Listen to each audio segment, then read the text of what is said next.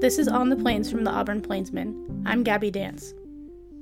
Opening arguments began Wednesday morning in the trial of a former Tiger Transit driver charged with the rape and sodomy of an Auburn student in fall twenty seventeen.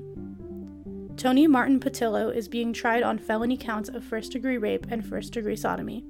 Patillo also faces one count of public lewdness.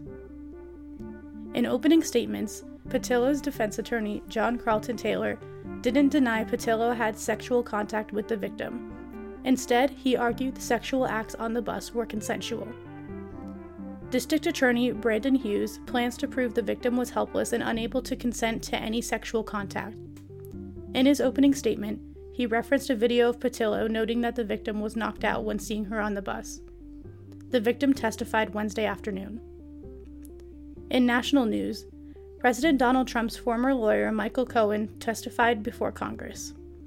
In his opening statement, Cohen called the president a racist, a con man, and a cheat. He also said Trump approved hush money payments to Stormy Daniels, knew about the twenty sixteen WikiLeaks email dump in advance, and wanted misleading testimony about his ties to Russia. These stories and much more online at the plainsman dot com. This has been On the Plains.